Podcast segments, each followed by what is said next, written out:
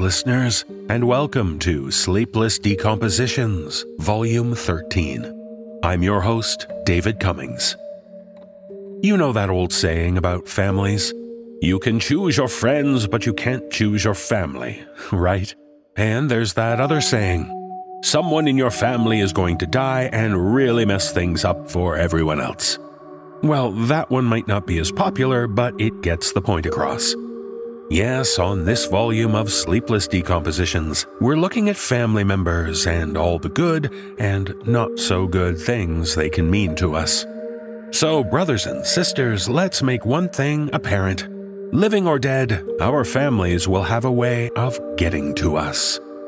And so, pick a high branch on your family tree and start climbing. The further away you can get from the ground, the better. Our tales are rooted deep in the rather bizarre series we call Sleepless Decompositions. Tales which take things a little farther outside your comfort zone. Tales for which you need to be fully braced. Let's wait no further. The horror awaits. In our first tale, we meet a girl who is dealing with loss. Her family is as well. You see, her sister Marie is missing and presumed. Well, you know how the phrase missing and presumed usually ends. But in this tale, shared with us by author aelily, the girl doesn't want to accept the family's loss, especially since Marie won't stop visiting with her at night. Performing this tale is Jessica McEvoy. So, when dealing with grief and loss, try to pull yourself together even when everyone else seems to be going to pieces.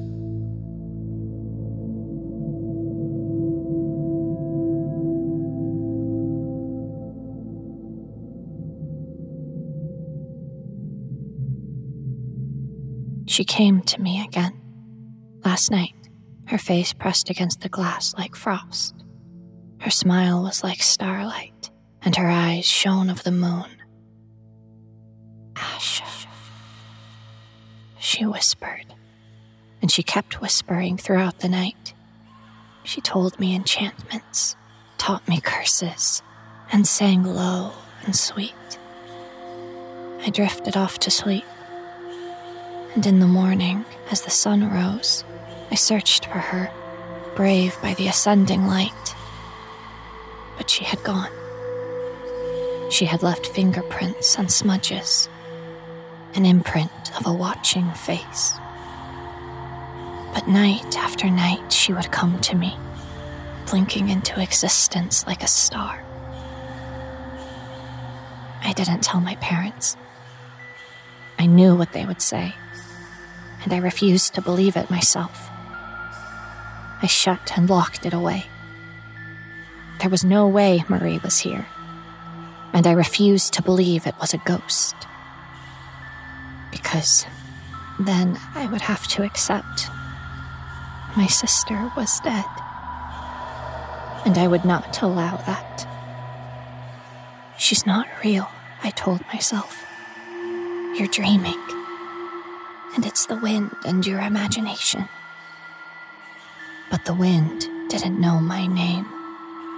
And my imagination could not leave scratches on the other side of the glass.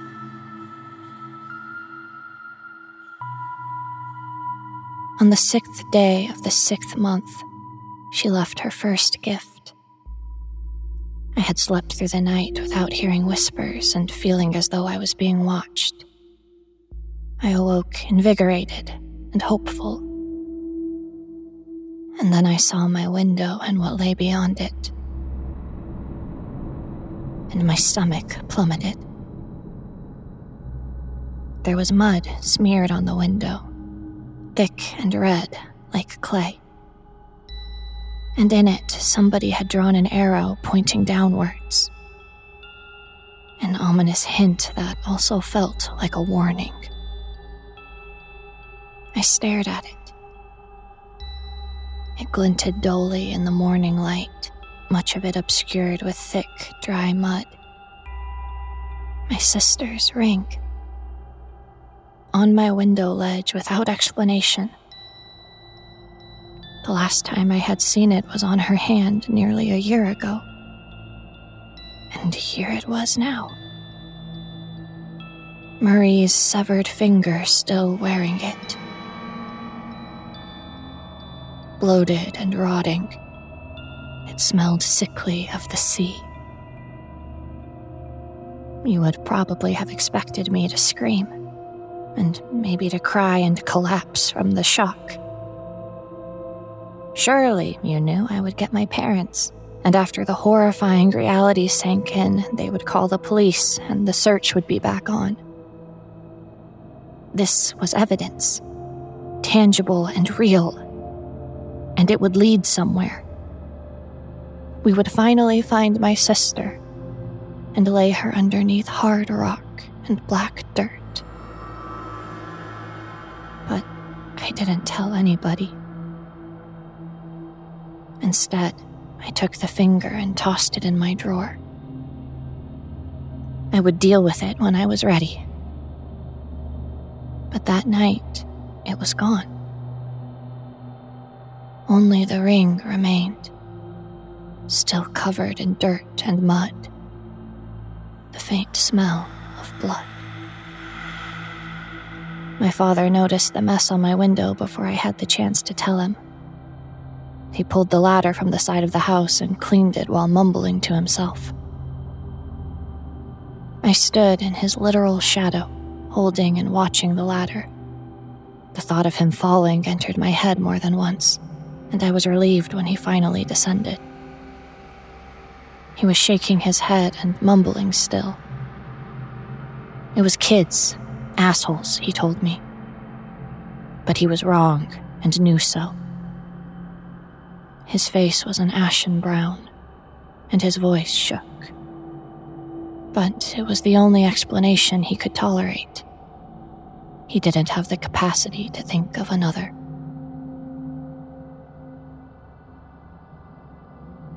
Our house was set far on the edge of town. Our neighbors were trees, rabbits, and deer. This was the literal opposite of where we used to live, and a constant reminder of what we had lost to wind up here. No matter where we went, Marie was everywhere. We were broken. We all knew she was never coming back, but dared not say so out loud.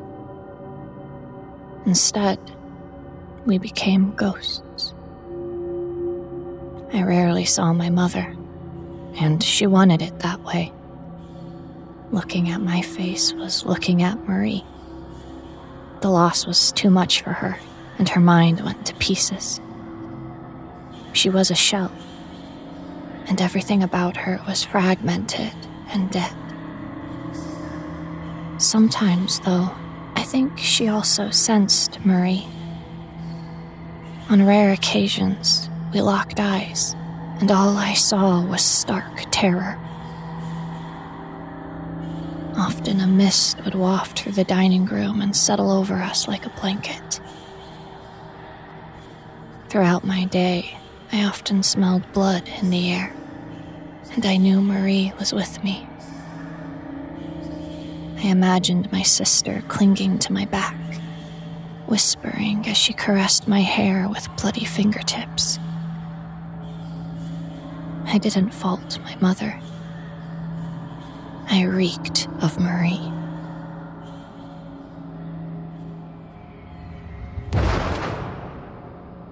On the last day of the sixth month, I woke to the sound of my window slamming shut. The house shook and my heart pounded in my throat. The house remained silent, all except the sounds of my beating chest. The night was hot and I was slick with sweat, but the window hadn't been open. It was now, though, and there were muddy footsteps leading away. They stopped at my bed. Like a marionette, I followed and reached under my pillow, stained and dirty with thick green mud. It smelled, and as my fingers touched something soft and slimy, I retched.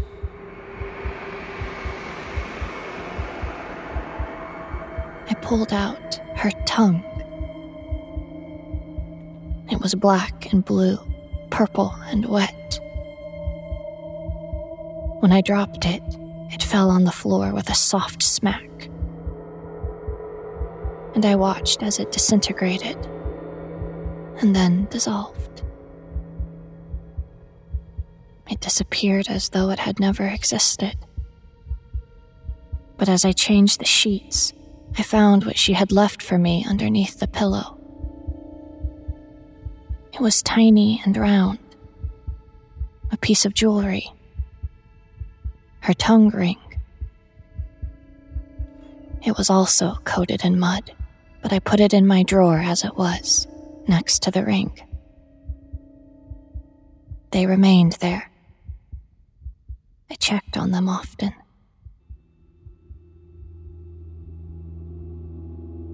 The summer days were hot, and at night the humidity felt like a wet kiss.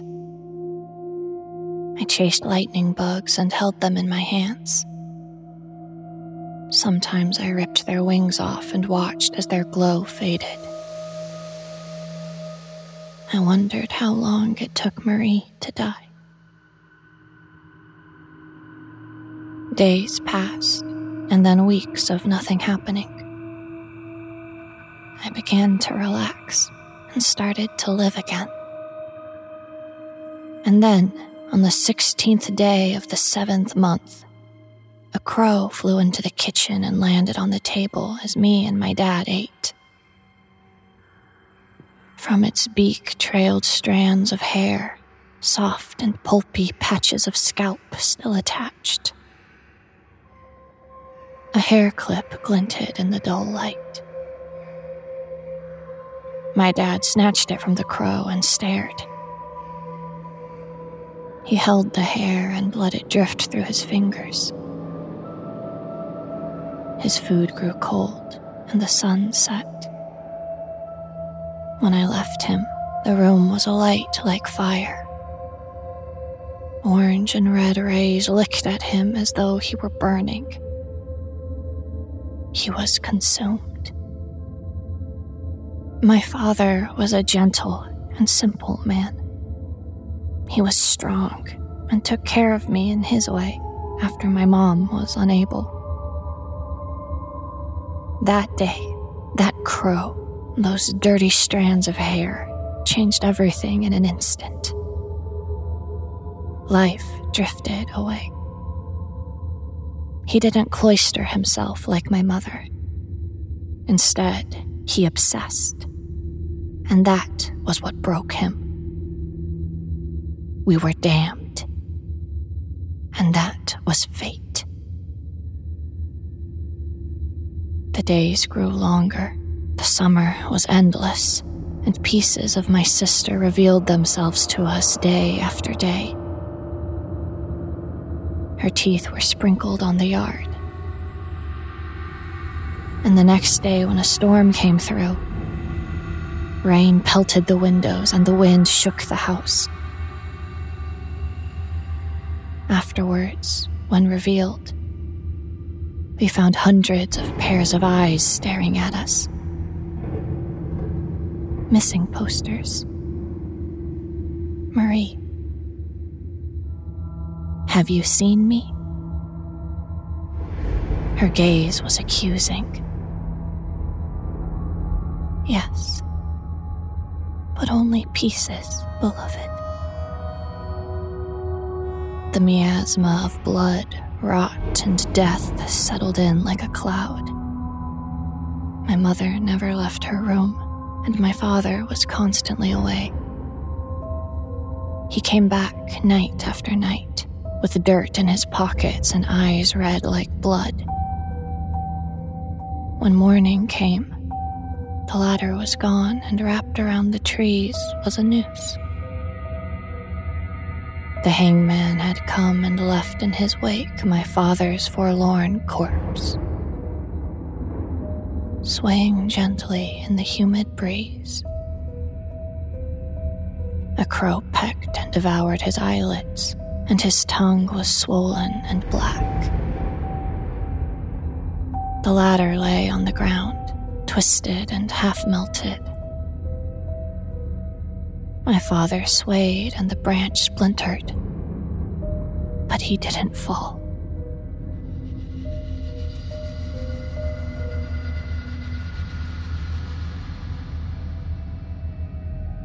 It's night again. My father is dead, and my mother is contained inside herself. Her horror and her grief have completely isolated her, and insanity has swallowed her whole. Outside my window, I see the light and it calls to me. My sister. Her voice is warped by dirt and larvae, but I hear her. She is singing.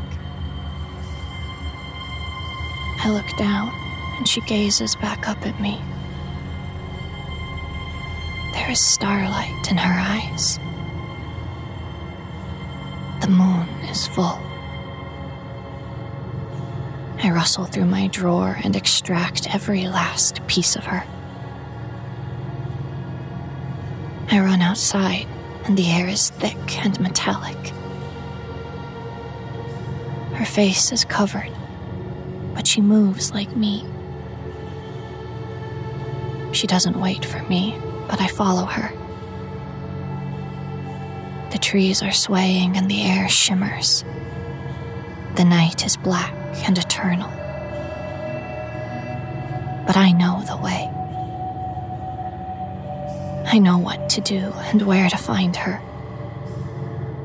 I will sift through the dirt and unearth her bones. I will grasp her hair and shroud myself in its blackness. The moon will rise, and so shall she. Together, we will be entwined, and the hunger of our loneliness will be sated. We would no longer starve.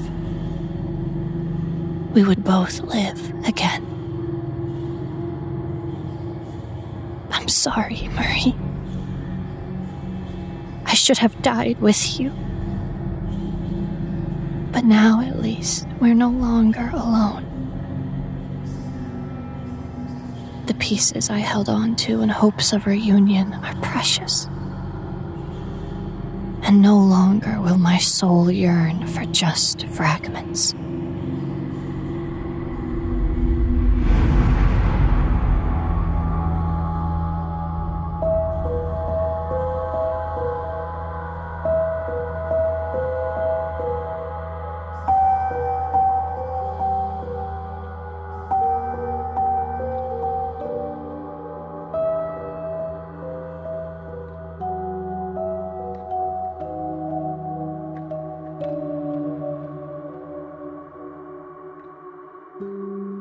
Our final tale, we meet a family settling into their new home. It would be a happier situation if the new home wasn't the result of an inheritance after the death of the woman's father. But as we learn in this tale, shared with us by author Simon Bleaken, becoming the new owners of an idyllic English country home might sound wonderful until you realize you've inherited not just the property, but everything inside the house as well. Performing this tale are Erika Sanderson, David Ault, Andy Cresswell, Penny Scott Andrews, and Ash Millman. So if you inherit a house, check every room, top to bottom, especially the attic. You wouldn't want to discover the horrors of whispering wax.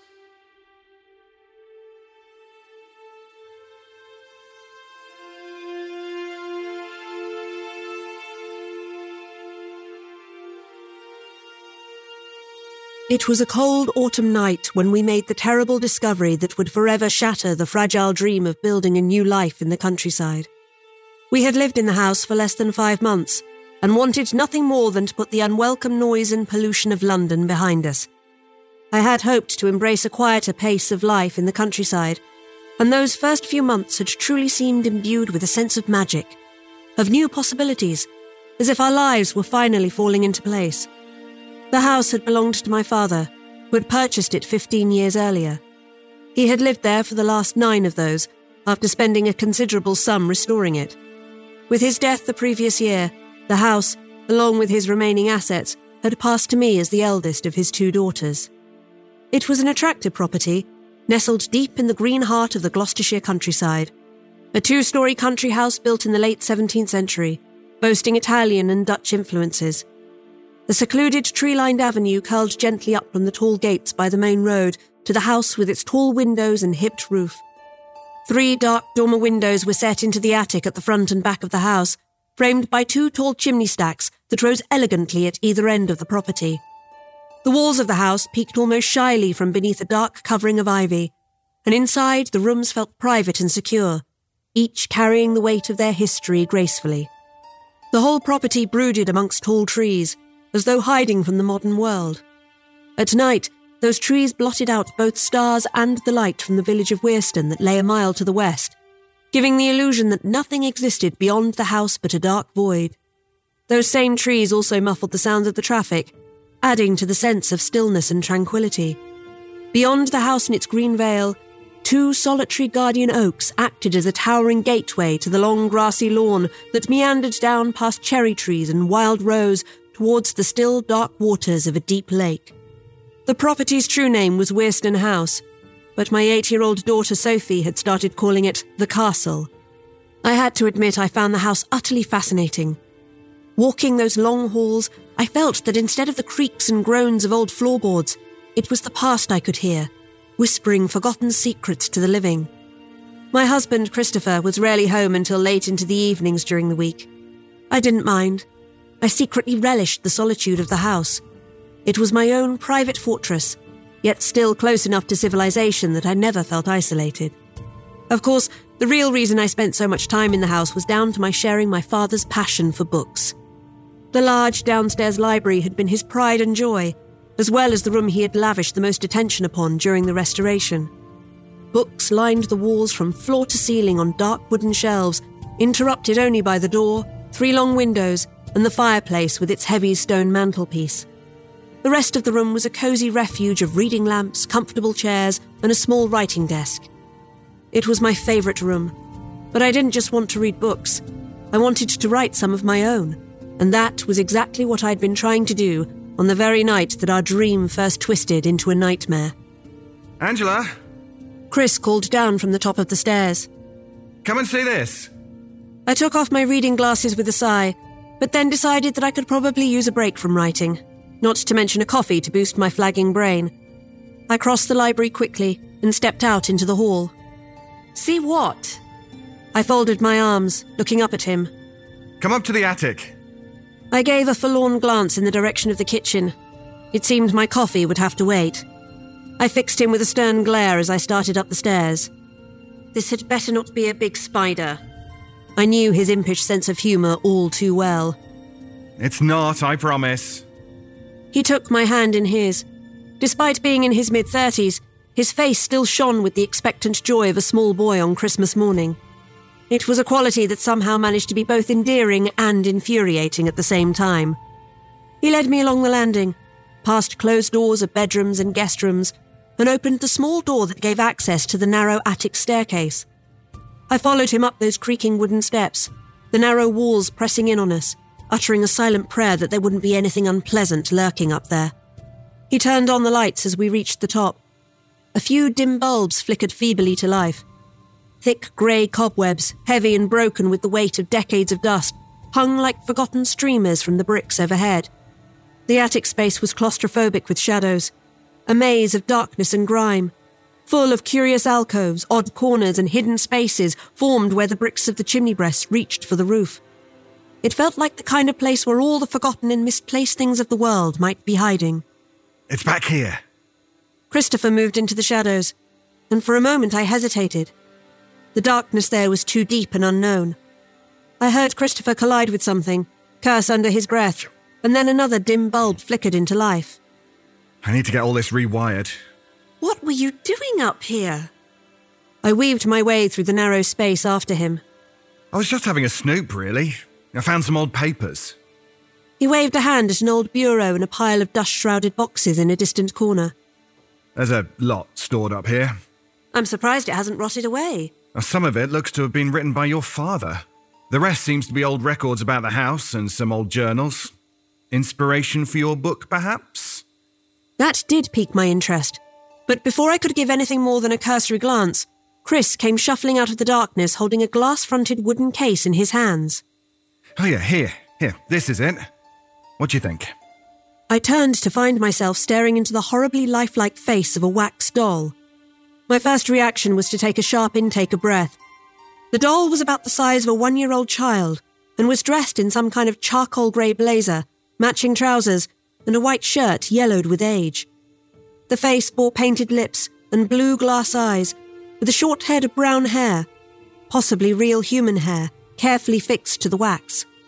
Christopher was beaming. Weird, isn't it? It's hideous. I barely concealed a shudder. Those glass eyes appeared to be following me. Oh, it's not that bad, is it? How old is it? No idea. It was in a wall cavity over here. Looks as if it had once been bricked in, then uncovered again at some point. Let's put it back then.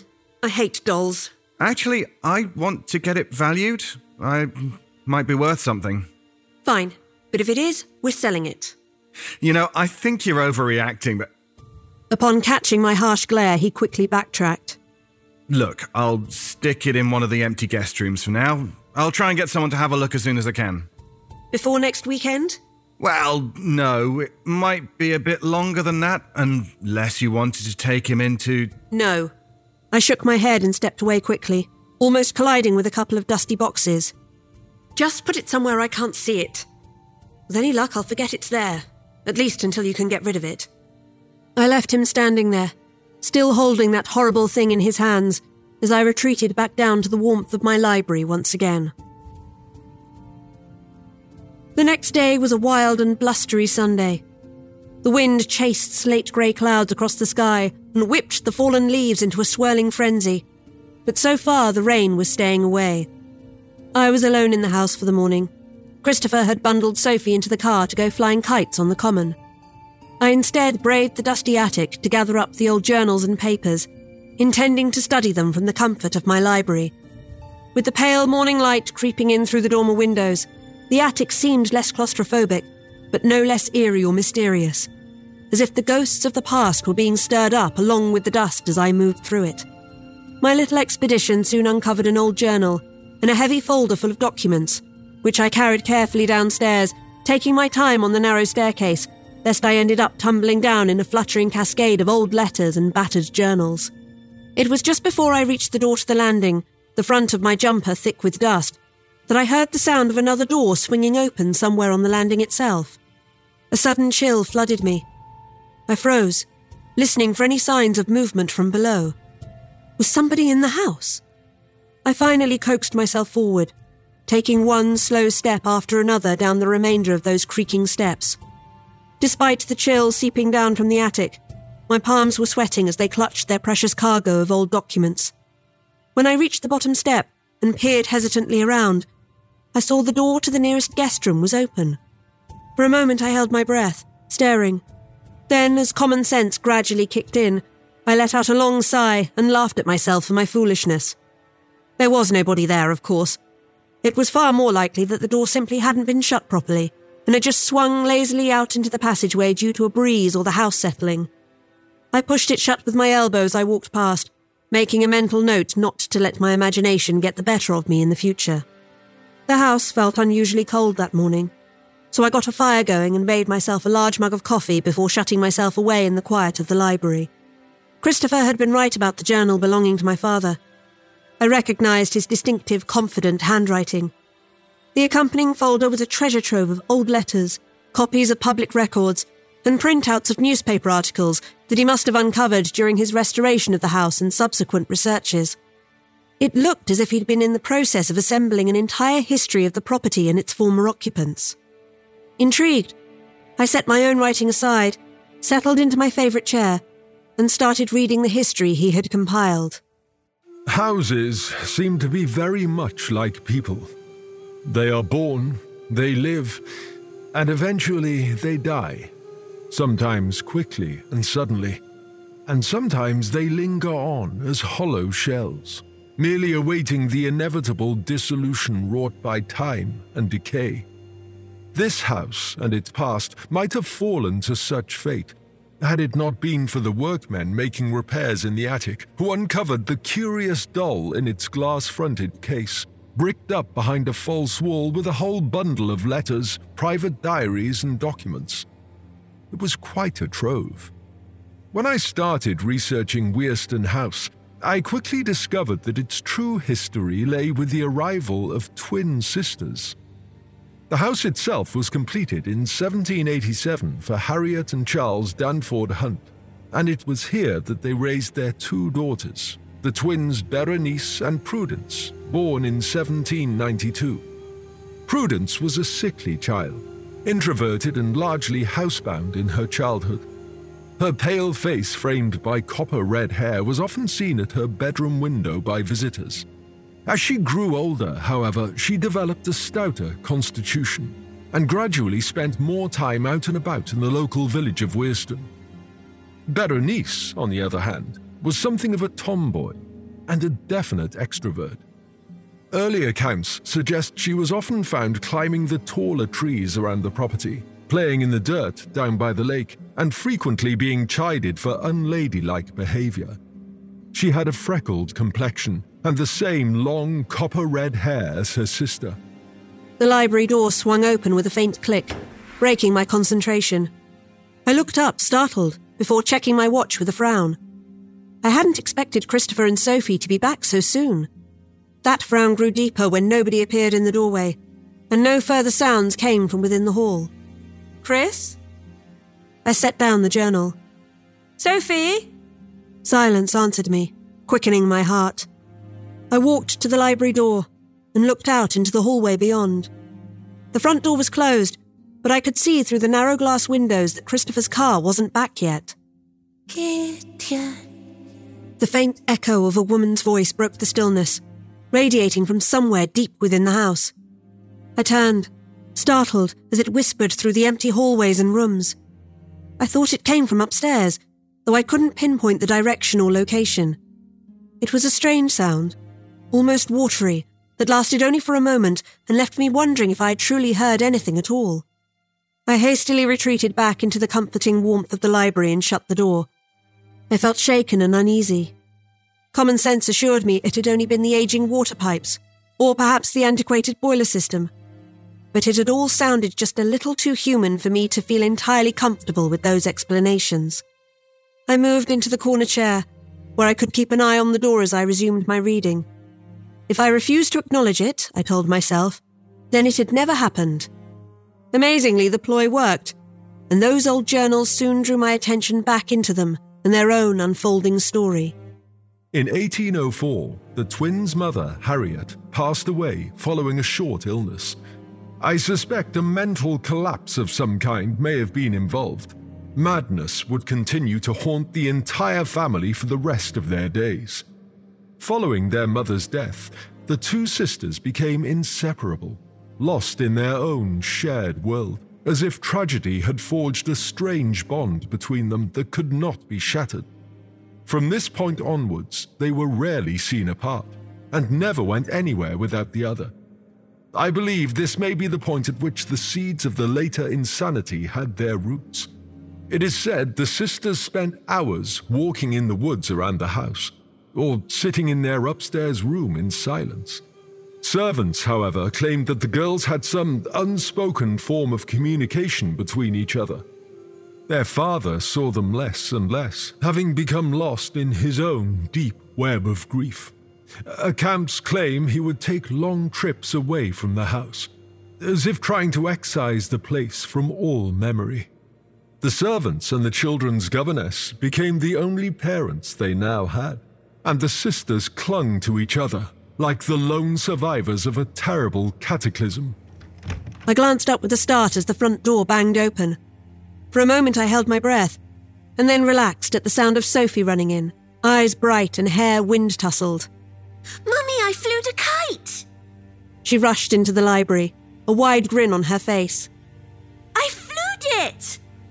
Behind her came Christopher, shrugging off his coat. Wind's getting up. Another storm's on the way. Great. I hate storms. Get much done? Oh, I just scratched the surface, really. Dad had already started researching the history of this place, though. It's fascinating. I'll get lunch started. He smiled. I look forward to hearing all about it later. The storm that eventually unleashed its raw fury upon the countryside that afternoon continued to howl and rage late into the night, savagely rattling the windows and buffeting the house long after everyone had gone to bed. As the wind shrieked around the chimneys like a frenzied banshee, I lay awake in the darkness, listening to the tempest. Sleep had been chased away by both the unsettling groaning of the roof and the loud snoring from Christopher's side of the bed. I could have coped with either one of them individually, but not both together. I have always hated storms. They made me want to bury my head under the duvet, to pull it up like a soft cocoon around my body. I could never quite let go of the fear that the roof would tear off, or the windows would blow in, and I held my breath each and every time the house creaked. I was just reaching over for my phone to check the time when I suddenly became aware that something was crawling across the bed towards me. It was a slow, stealthy approach across the covers, as though whatever it was had hoped to go unnoticed. I sat up, propping myself on my elbows, blinking blearily into the darkness. Jasper? Our cat always slept in Sophie's room and hardly ever ventured into ours. I shifted onto one elbow, stretching out my other hand, expecting to feel his soft, warm fur or the brush of his head in greeting. My fingers encountered only empty darkness. I stretched further, leaning forwards. Now my fingers brushed something smooth, cold, and waxy. A cold hiss of breath emerged from the darkness before me, and I snatched my hand away. I was too startled to make a sound. Anxiously, I groped for the bedside light, felt the soft click of the switch under my fingers, and was staring into the blue, glassy eyes of the wax doll that squatted on the bed before me. I just stared at it. A cry of shocked fear was caught in my throat, unable to escape. The doll was motionless, if indeed it had ever actually been moving. Little wax fingers curled like pale maggots over a fold in the bedclothes. The painted mouth appeared to smile. The eyes sparkled. I wanted to reach out, to push the awful thing away, to hurl it across the room, but I felt frozen in place. My paralysis only broke when I realized something else was moving beyond that horrible doll. A shift of shadow and light from the corner of the room. It took every ounce of effort for me to turn my head and look. A woman was emerging from the shadows, like something long buried rising up from the gritty silt of a lake. Her matted hair hung in limp, dripping clumps, and her sodden nightgown, darkened by mud and filth, clung translucently to the pale and bloated body beneath it. She stretched out her arms, long, broken nails reaching for me like jagged talons, as if imploring or cursing. As her mouth yawned in a silent scream, more filthy water bubbled from her throat. She had no eyes, only hollow pits in her puffy face. I felt the cold radiating from her and heard the squelch of the saturated carpet as she shuffled closer.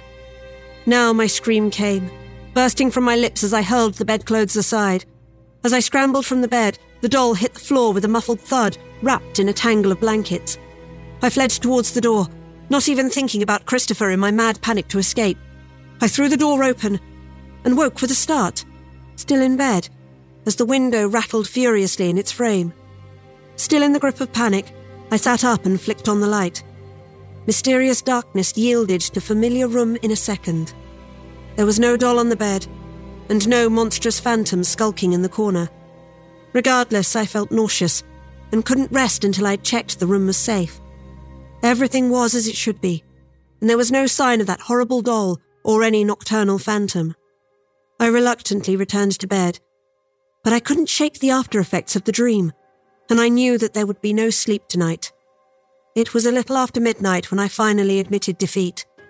Throwing on a dressing gown, I made my way downstairs and brewed a pot of Earl Grey before creeping back into the library.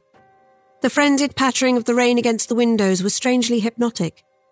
And as I sat back in the soft comfort of the reading chair, hauled in a soft oasis of light, the story unfolding in the journal drew me back in so that even the mournful howl of the wind outside quickly faded. By 1812, Prudence was with child. The records do not record the identity of the father, but there is talk of a scandal that shook the village, followed by the swift dismissal of a young stable hand. By this time, their father was still spending a great deal of his time away from the house. Berenice was now all but running the household, though by all accounts the strange bond between the sisters was, if anything, stronger than ever. A letter from a former governess makes reference to the girls being like a single soul split between two bodies. Perhaps they had a connection that went deeper than anything most people experience. Or perhaps this was just another manifestation of the madness which haunts the Danford Hunt family line like a curse. I awoke early the next morning, still sitting in the library chair, the silent stillness broken only by the soft cooing of wood pigeons from the tangle of trees outside. I sat up, rubbing my head as my muddled memories struggled to sort dreams from reality. I dressed and then woke Sophie, helping her get ready for school. Outside, the grey dawn mist clung wraith like to the trees, invading the house with a chill that the radiators again proved unable to disperse. Christopher had already left for work by the time I padded into the kitchen to feed Jasper. Mrs. Jessop is dropping you in today, I reminded Sophie. So hurry up. She'll be here soon. Her car smells like wet dog. I tried not to smile. Well, it's her turn this week, and it's very kind of her to. Mrs. Jessop and her eight year old son Peter arrived in their old red Ford a quarter of an hour later and collected Sophie. I waved from the door as they pulled away down the drive. After they had gone, I loaded the breakfast things into the dishwasher and got a fresh coffee on the go. I was just waiting for the kettle to boil when the phone rang, the sound unnaturally loud in the stillness of the house. Hi, it's me. I could tell by the background noises that he was still on the train. Listen, with the new storm they've asked if I can stay on down here. They're putting me up in a hotel for a few days. We're, we're close to getting a deal fixed up, and they don't want to risk delaying it if the train's closed down. How many days? I had caught the news earlier. A yellow weather warning was in place for the next 48 hours, and the possibility of travel disruption was high. They were predicting winds in excess of 80 miles an hour, and heavy rain and flooding. Uh, it should be cleared by Wednesday, Thursday at the latest. You can manage without me for a bit, right? Uh, It's just this once, I promise. I've heard that before.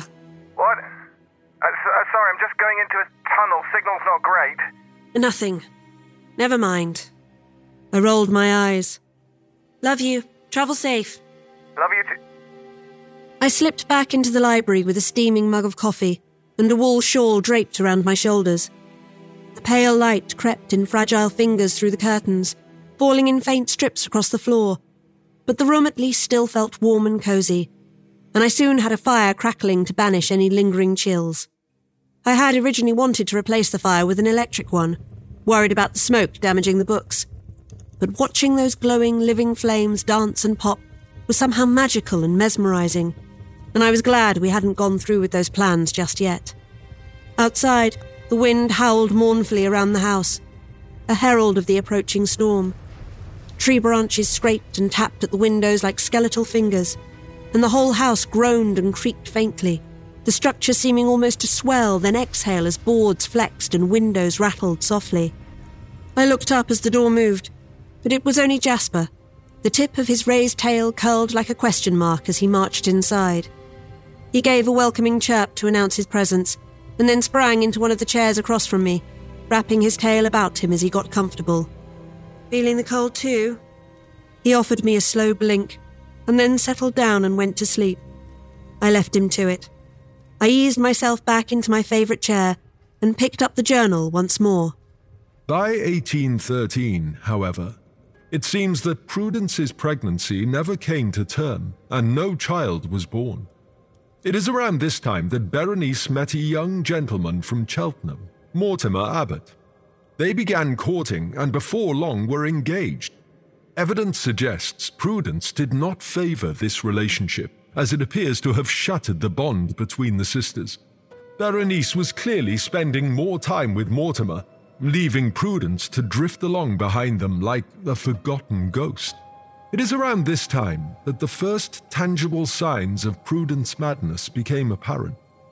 She was found in the kitchen one night, covered in blood and trying to harm herself with a large knife. Servants claimed she was trying to cut something out of her belly, as though convinced something was trapped inside of her.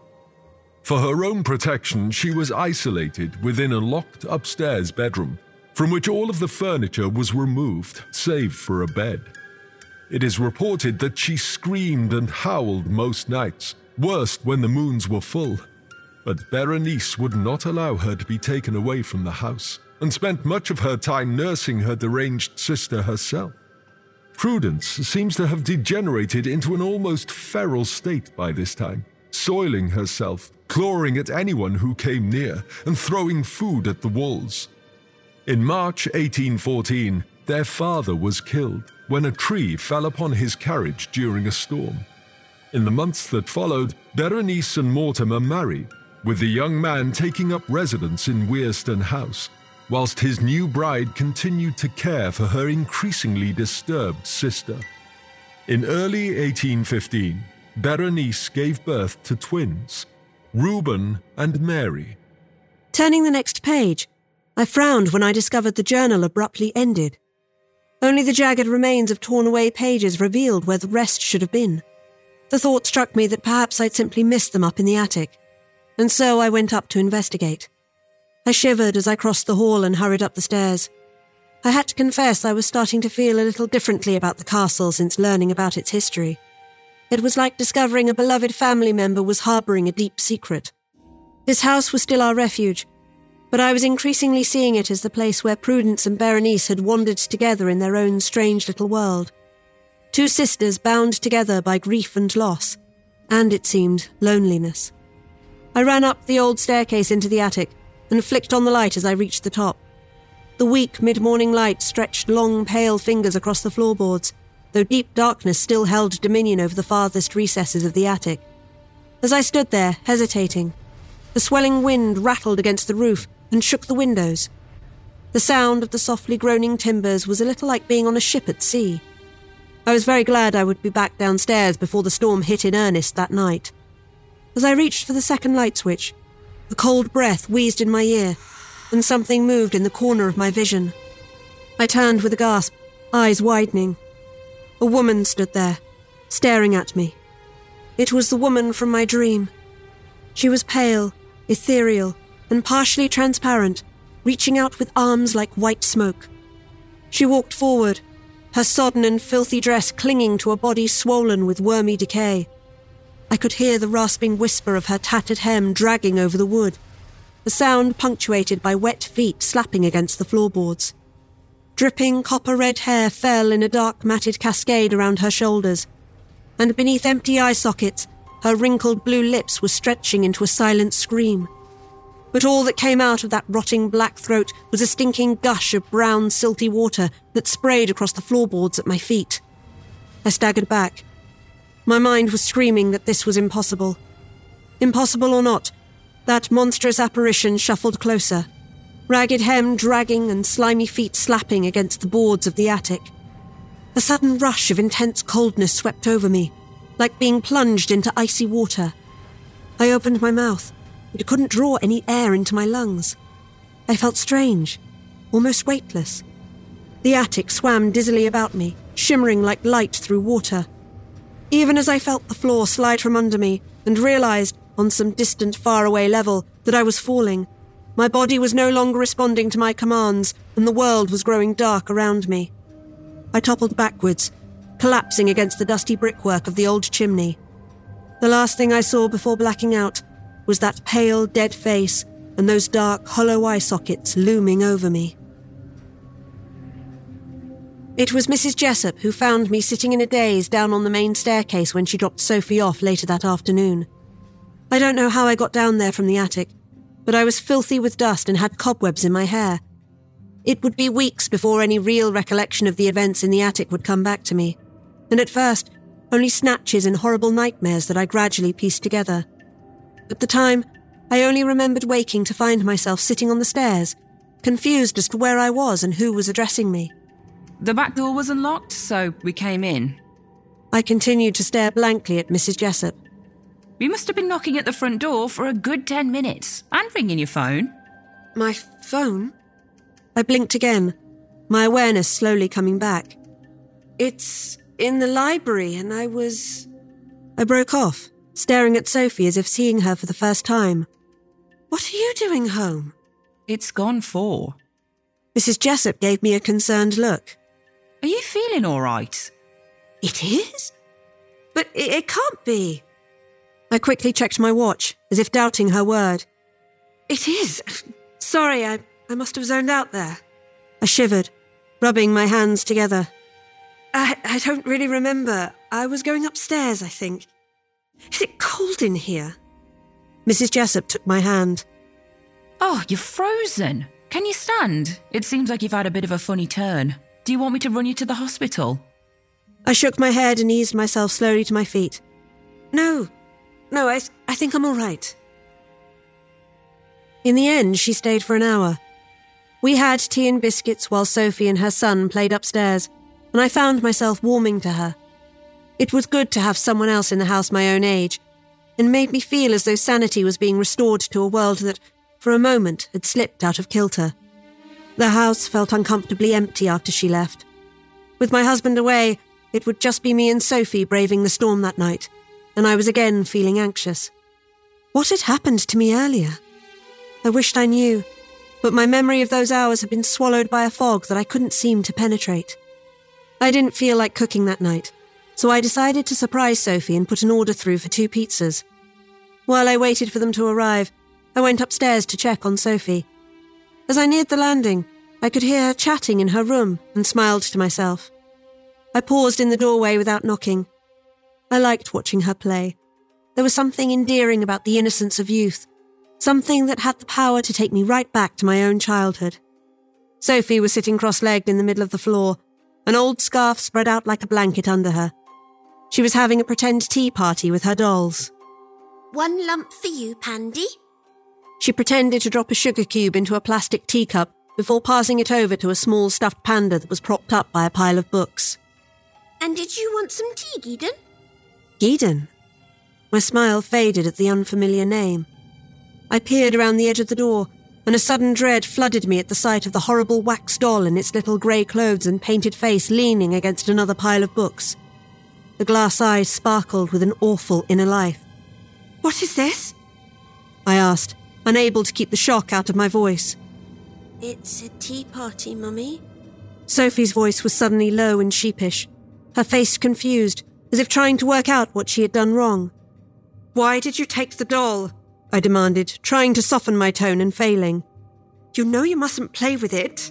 But I didn't take it. What did I say about telling lies? But I'm not, I'm not lying. Geedon wanted some tea. Why are you calling it that? It's his name. She pointed at the doll. He whispered it to me. I don't want you playing with this doll, okay? Play with your own toys.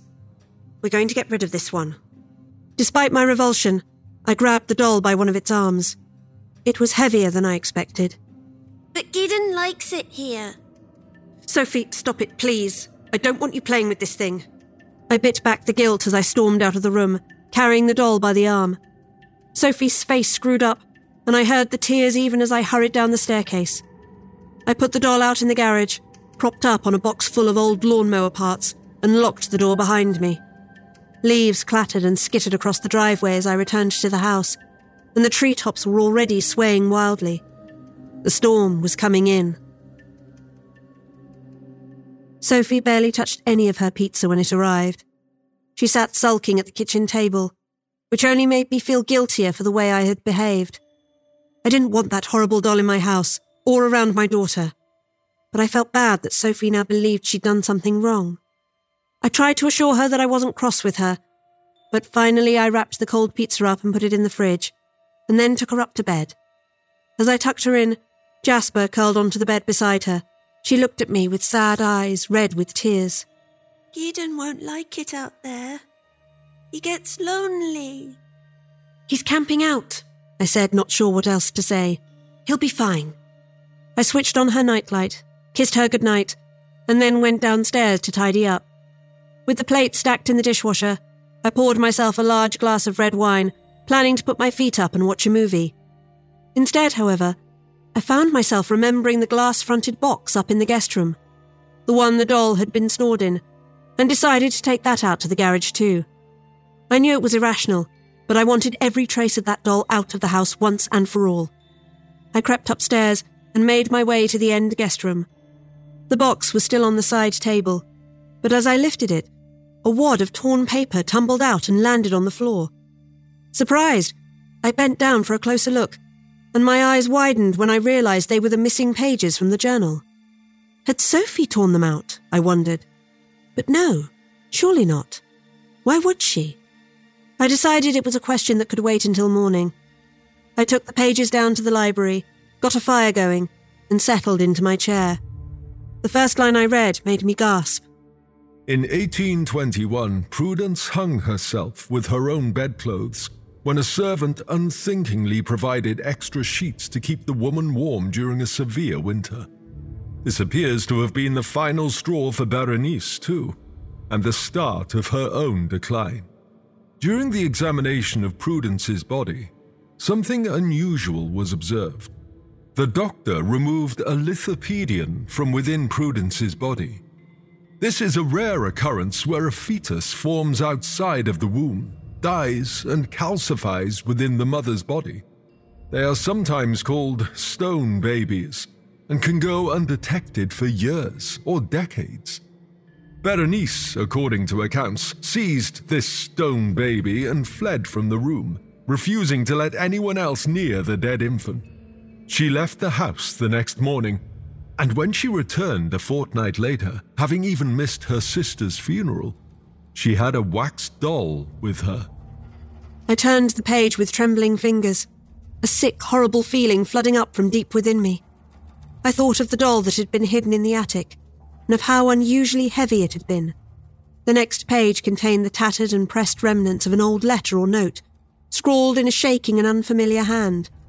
I had to strain my eyes to read it. I know God sent you to us, my angel, my miracle, my beautiful little Gideon. I name you for the saint, for you also are the keeper of my faith. You are the one fated to endure, not to age or wither like the rest of us, but to stay eternal and unending forever. God has sent us a savior, a protector, a child of stone, an angel who never drew breath. My beautiful sister's legacy lives with you. You will be with us forever. You keep us safe. The children love their new doll. They know it is special, that it watches over them. They tell me they can hear it whispering to them. And I remind them to be kind, to treat their little cousin with respect. As long as Gideon is here, we are safe. Prudence has given us a guardian. After the letter, my father's familiar handwriting returned. Berenice was eventually confined to an upstairs bedroom. Servants reported hearing constant whispering to an unseen angel. Her husband subsequently hired a nanny to help raise the children. As the years wore on, Berenice slowly faded from the world, becoming lost within herself and all but forgetting about her own family. She spent her days nursing the doll as if it were her own child, an eternal child that never aged nor grew. At night, the servants could hear her talking to it, and during the day, she would demand it be brought down to attend lessons with her own children. Berenice's health waned during these years. She grew weak and frail, as if the vitality had been leached out of her by grief for her sister or perhaps by the doll she held to her breast nightly. The servants expressed deep unease about the doll, claiming it walked the house at night. Allegedly, it was also blamed for several accidents about the property, including the sudden death of a pet dog. Eventually, in a bid to retain his household staff, Mortimer locked the doll into a glass case and secured it behind a false wall in the attic where it could watch over the house safely. In an unsent letter to his brother, he wrote, I can't get rid of it. That would shatter what remains of Berenice's mind. Right now, as grisly as that doll is, it is, I fear, an anchor to her fragile sensibilities. The children, too, have become abnormally fond of the thing. I heard them talking to it as though it were a living sibling. I think it best to put it where it can do no harm. Sometimes I wonder what has become of this house, and whether all reason and sanity has fled these walls. This place gathers secrets like most houses gather dust. I cannot say why the letter was never sent though it is fortunate for history that it remained here. Perhaps the shame and scandal was too much for him to share. Berenice took the loss of the doll hard, according to surviving accounts. They claim she screamed and cried at night like a grieving mother, beating her fists against the walls and tearing at her hair, demanding the doll be freed from its imprisonment. Her husband weathered this storm well, but even he finally surrendered to his very human need for love by taking somebody else into his arms. It is said that when Berenice, watching from her window one night, spotted her husband holding another woman, she finally succumbed to the madness that had been growing inside of her. Servants found her room empty the next morning. The bed hadn't been slept in. A set of keys left accidentally on a table by a housekeeper had gone missing, and a search of the house and grounds quickly began. A search that ended with Berenice's cold, dead body being pulled from the lake at the bottom of the garden. She had become lodged in the weeds, and the birds had pecked out her eye. Mortimer subsequently inherited the house and remarried. He sold the property shortly afterward and moved away from the area. Following this, the house passed through a short succession of brief ownerships, before finally falling vacant.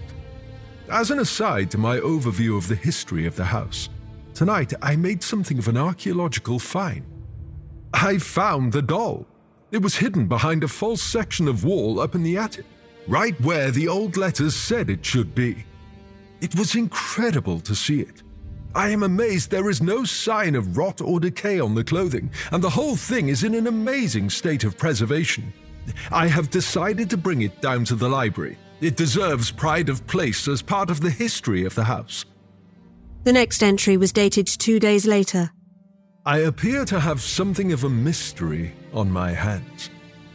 I heard something moving downstairs last night and came down to find the doll sitting in my chair in the lounge though I know I had left it inside its case in the library.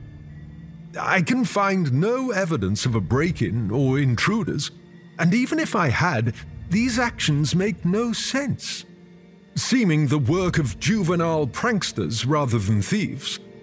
Following this section, my father's handwriting became shakier, less legible, as though he were writing with some difficulty or with unsteady hands. I no longer believe this doll is what it appears to be. The old records make no mention of what happened to Prudence's deceased baby after Berenice took it. If it had been somehow embalmed or covered with wax, it would certainly appear like a doll. The notes are too vague to be sure. The doll has been walking again. I heard it in the night tiny feet pattering across the floor outside the bedroom. I know that is not rational and it flies in the face of everything I have ever believed possible my whole life, but I cannot reach any other conclusion. It is as though by removing the doll from within the hidden alcove in the attic wall, I have awakened some curse that has lain dormant for all those long years. But what began as simple childish mischief has been growing steadily darker and more sinister with each passing day. For the past five nights, I have lain in bed and heard the scraping of those tiny wax hands at the door, the whisper of a voice at the keyhole. But the doll is not the only presence that appears to have awoken. I saw a figure at the end of the bedroom, framed against the window. but the moonlight that should have rendered that shape a silhouette instead filtered through it, as though the body had no substance.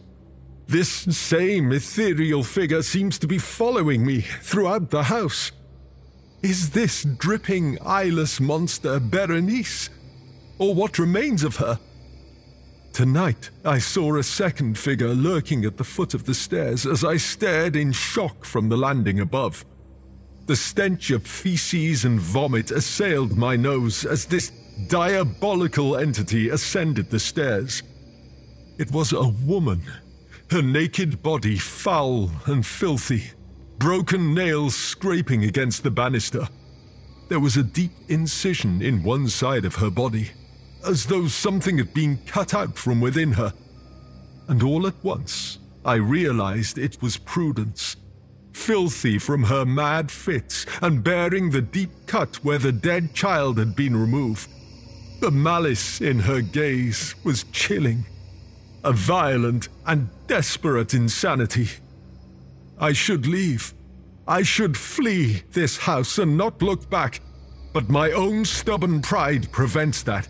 This is my house, my home, and I refuse to permit these horrors to drive me from it. I'm going to take the doll back up to the attic along with everything I found. Perhaps by doing so, I can lay to rest whatever I have awoken. Something thumped against the outside of the library door, and I jumped, dropping the loose pages with a startled shriek. Sophie? My fingers gripped the arms of the chair. The sound came again, followed by the patter of tiny feet against wood. It was a sound somehow too human to have been the cat moving about, and was eerily childlike. On shaking legs, I made my way to the closed door. Dolls do not move by themselves. They are not alive, especially not ones locked away in garages. But then, what of the words I had just read? Penned by one of the most rational men I knew. No, I told myself firmly, the doll cannot be in the house. To prove my point, I pulled the library door open. There was nothing there, only long shadows stretching away and finally merging with the unbroken darkness further down the hallway. There's nothing there, it's just. I saw something move on the edge of that darkness. Something small and pale, a glint of waxy skin, and then it was gone. A jolt of alarm shot through me. Sophie? though in my heart I knew it wasn't my daughter. It's just Jasper, I tried to assure myself, knowing that I should brave the darkness to check, and knowing that the idea of moving down that black hallway to the light switch was more than I could manage right now. I glanced up the landing, in the direction of Sophie's room. I should check on her at least, I told myself. But the upper floor felt a world away, and an ocean of unknown horror waited between it and me. I wondered if I was a terrible mother, leaving my daughter alone upstairs. Not alone, I reminded myself. Jasper is curled up next to her. But still, it felt a hollow assurance. The longer I looked, the deeper the shadows became, as if the house were refusing to allow my eyes to adjust, anxious to keep its secrets. I exhaled, the sound far too loud in the stillness. I wanted to scuttle back into the light and warmth of the library like a frightened child, as if that light and heat were a magic shield a barrier that would keep the unknown things at bay. The patter of feet came again. I backed inside the library, slamming the door quickly, feeling a small surge of relief as it clicked into place. The door was solid and heavy, and I drew a sense of comfort from that as I pressed my hand against it. It's just your imagination.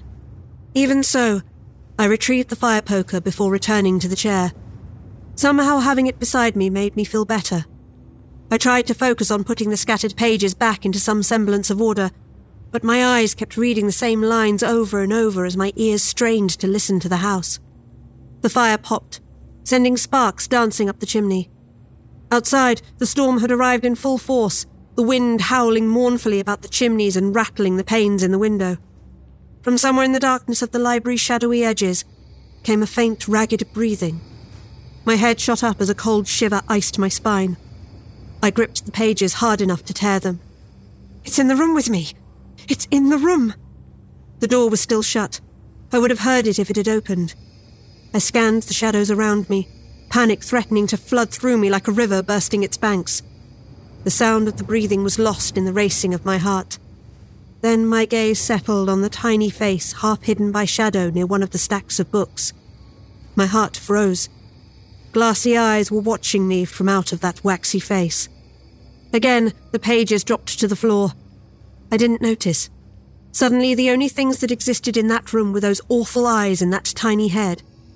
I tried to blink, but I couldn't, nor could I swallow or turn my head. My whole body felt numb and unresponsive. Instead, I closed my eyes, willing the thing away, telling myself it couldn't be real, it couldn't be here. It just wasn't possible. When I opened my eyes, the doll was only a foot away from me, just standing there, watching me. With a fierce scream that was part terror and part fury, I sprang to my feet and struck out with the fire poker. I hit the doll squarely in the face and sent it flying across the room. It landed on its back near the fireplace, the limbs writhing as it attempted to get back on its feet. The head turned to look at me. There was a fresh split in the wax on the upper lip where I had struck it, a gap that showed something grey and lumpy underneath, like calcified flesh. A soft sound was issuing from inside that waxen shell, whispering out of that crack above the upper lip. It sounded like a name. It sounded like Gideon.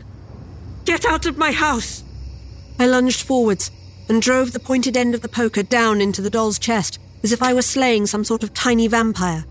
It hissed and clawed at the metal with those horrible little fingers, the face contorted monstrously as though there were muscles beneath that wax. It shouldn't have been able to move, but it did. Half crazed and shaking, I threw the poker and impaled doll into the burning coals of the fireplace. It went up in seconds, the old clothes and hair bursting into flame, and the wax beginning to bubble and melt. I staggered back, struggling to catch my breath. The doll was completely engulfed in flames now, still writhing but held down by the weight of the heavy poker that pierced its heart. A horrible wail issued from its mouth as its burning limbs flailed, the cry of a child in agony. Sophie! In a desperate panic, I remembered that my own child was still upstairs and hurried out into the hall. I had to make sure she was safe. The mournful howl of the wind through the chimneys made it sound as if the house were crying out, giving voice to the terrified, desperate scream my own lungs refused to issue. I took the steps two at a time, my sweating palms slipping on the banister. The stretch of landing leading down to Sophie's room had never felt so long or so dark before. Like some terrible nightmare hallway, her doorway seemed to get no closer as I stumbled towards it. I all but clawed my way down that hallway.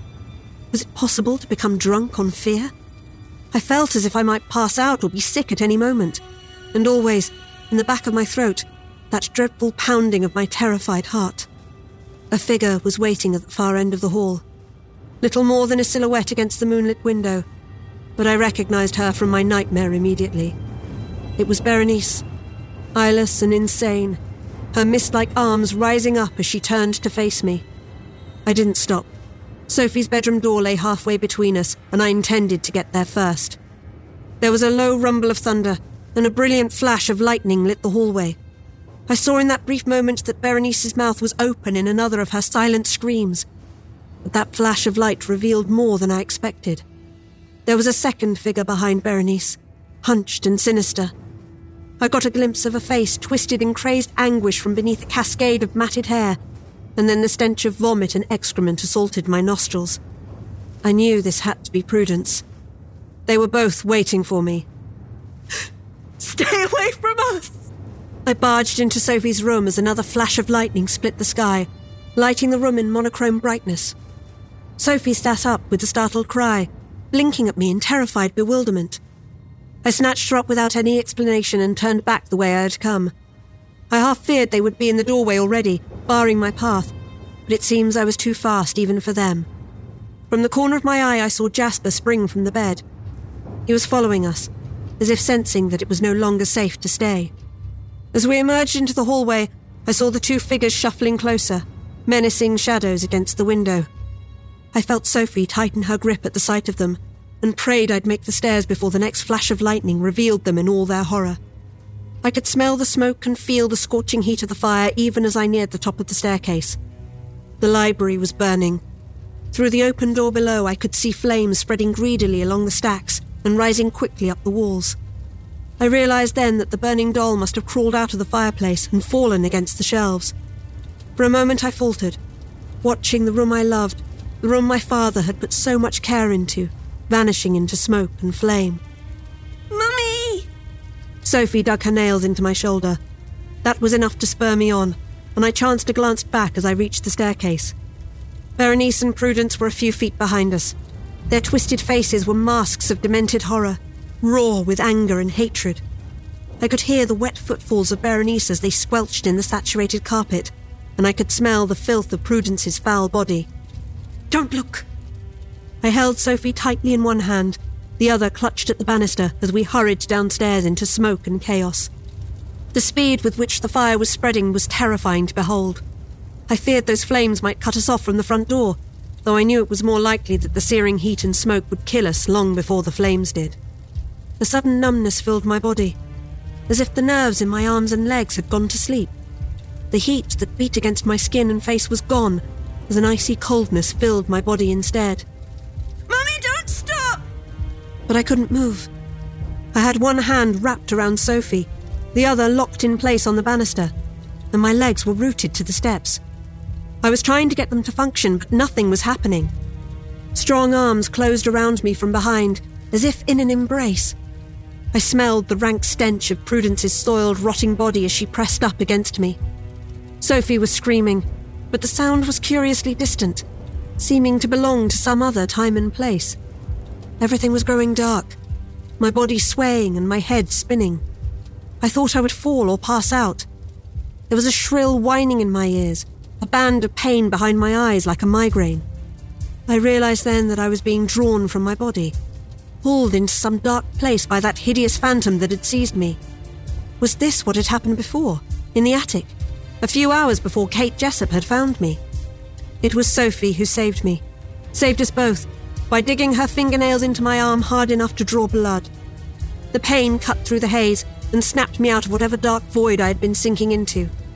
Prudence's decaying arms released me as if she could no longer maintain her hold on my mind and my body. She melted back into the shadows with a savage snarl of fury. We made it down the front door as the hall started filling with choking, acrid smoke. The library was a hellish inferno. Burning debris dropping from the ceiling and licking, roaring flames had spread outwards into the rest of the house and the rooms above. I whispered a silent prayer as I snatched the keys from the bowl by the door, thankful I hadn't forgotten to put them back. I crouched low as I wrestled with the lock, my eyes stinging. It was already hard to breathe, and I could well understand why people who went into smoke filled areas never came back out. I turned the key, and for a horrible moment I was sure the door wouldn't open, then realized in my haste I had forgotten the double lock. The door opened, and fresh air reached our lungs at last. We staggered out into the storm moments before the library windows exploded in a spray of glass. We were lucky not to have been any closer. We staggered down the driveway as a fresh fork of lightning lit the night. The wind whipped the trees furiously and drove icy bullets of rain into our faces, obscuring our already poor vision. I almost stumbled twice. Sophie was so heavy in my arms. I made it to the trees by the bend in the driveway, far enough to be safe from the burning house, and we half sat and half collapsed into the wet grass, barely noticing the driving rain that soaked us. We were outside, and we were alive. Nothing else mattered at that moment. Behind us, the old house was a roaring inferno, lighting the night sky like a beacon. It was truly frightening and astonishing just how quickly it had taken hold. Flames had already reached the roof, licking at the broken windows of the bedrooms. The lower windows were already like open furnace doors. I could feel the intense heat even from here. The storm wind caught the flames and fanned them into a frenzy. Are you hurt? I asked Sophie, wiping wet hair out of her face. No. She shook her head, but her eyes were wide as saucers in her face. But, Mummy, the castle. I looked back at the house, dazed and numb. Streams of molten lead poured from the roof as the flames danced in triumph atop the house, defying the rain. From within that nightmare inferno, there came a great groaning roars as floors collapsed and walls toppled, and I could only stare in helpless horror. Then I realized that something was moving in a broken window of the library. I stood up, shielding my eyes against the rain, and tried to get a better look. From out of the flames of my father's once majestic book collection, a tiny dark shape was wriggling through the shattered window. A sharp, icy horror gripped my heart. Mummy! It tumbled onto the ground outside the house, a writhing black shape lit by the blazing conflagration behind it. Then it crawled slowly forward through the leaves and broken glass. Behind it, the house shivered, as though in horror at its own fate. More windows broke, and I heard the heavy crash of falling beams. Then one chimney collapsed with a shuddering sigh. Moments later, with a splintering crack, the roof followed it, collapsing inwards into the attic, sending sparks soaring into the sky to dance amid the billowing plumes of rising smoke as Wearston House met its end. I have often thought back to that final destruction, and how abnormally quickly the house went up. It seems to me as though the place welcomed the fire, as though it desperately sought to be purified of all that had infected it for so long. When the smoke cleared, I rose shakily to my feet at the sight of two figures moving through the flames. I blinked rainwater from my eyes, struggling to see through the storm. For a moment, I was sure I must have imagined them. And then I caught sight of them again. Two people walking through the fire and the rubble at the front entrance, one after the other, as if in some kind of procession. They paused for a moment to pick something up, and that was when I recognized them as Berenice and Prudence. Berenice came first, her head bowed down as if looking down upon the tiny dark bundle she now carried in her arms. A bundle I quickly realized must be the charred and blackened remains of the doll. Prudence followed behind, her thin, filthy arms folded around her waist as though hugging herself. They walked almost reverentially away from the burning and collapsing house, and stepped solemnly through the trees of the garden. I seized Sophie's hand. As wet and cold and terrified as we were, I had to see what was happening. I had to know. Sophie tripped and stumbled in the darkness, shivering and miserable. So I picked her up and carried her, and together we followed those phantom figures down into the garden. I think I understood their destination moments before I saw it for myself. At the end of the garden, the inky waters of the lake stretched out before us, and the ghostly sisters carried the remains of the infant down into the waters where Berenice's own life had ended. Moments later, they were lost to sight as the murky water closed over them. The horror ended there, on the edge of that lake, with the flames roaring behind us. Our dreams ended there too. The dream of a life in our own castle, safe in the quiet green countryside.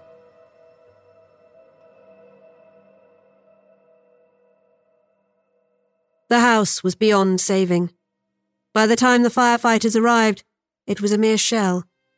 They assumed some kind of fuel or accelerant must have been used, but no trace was ever found. I knew the truth, though. The house had wanted to be cleansed. It was the only thing that made sense. Jasper turned up the next morning, calling hungrily for food as he prowled the driveway before the charred ruin of our house. I suspect he lost one of his nine lives that night, but otherwise seemed no worse for wear. As for the rest of my family, I knew the insurance would take some of the sting out of the destruction, but we still lost so much that was precious that night. Things we could never replace, and I'm not just talking about physical possessions. I still had my savings, though, and I vowed to use what money we got back to find a new home for us. For the first time, the idea of moving back to city life was starting to have fresh appeal. We relocated to Cheltenham a few months later settling into a large townhouse near to a beautiful park. Christopher has forbidden me from looking into the new house's history. I still think about the castle often. In some ways, I miss it, especially that marvellous library where it felt as if dreams might come true. Speaking of dreams, sometimes I still see Berenice in mine, that infernal wax doll, too, but never as keenly as when I was inside that house. They are like ghosts of a dream now or ghosts of ghosts.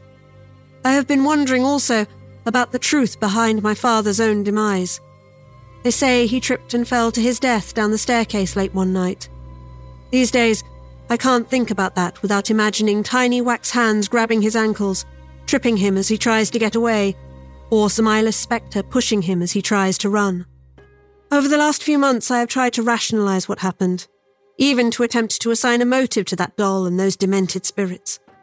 I am still no closer to understanding what they wanted from us, or why they chose to attack us with such malice. Perhaps they merely wanted to drive us from their house. Or perhaps they hated the happiness we had as a family that they had been denied in life. Or maybe they were just consumed by their own madness and suffering, and there was no motive beyond that. I suppose I will never know for certain. Wisden House is a hollow shell now, slowly being reclaimed by nature. The history once locked within those broken walls is just a fading memory. The empty windows now echo only with the sounds of the wood pigeons that roost there. But still, I pity anyone who ever tries to build upon that spot.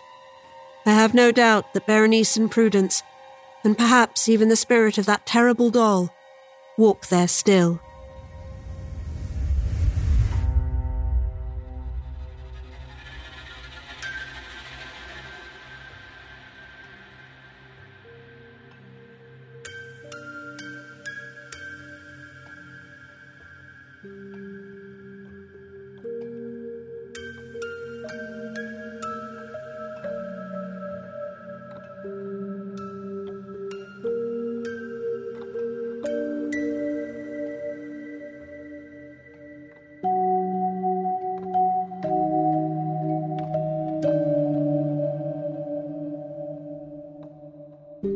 You fully braced for season 19?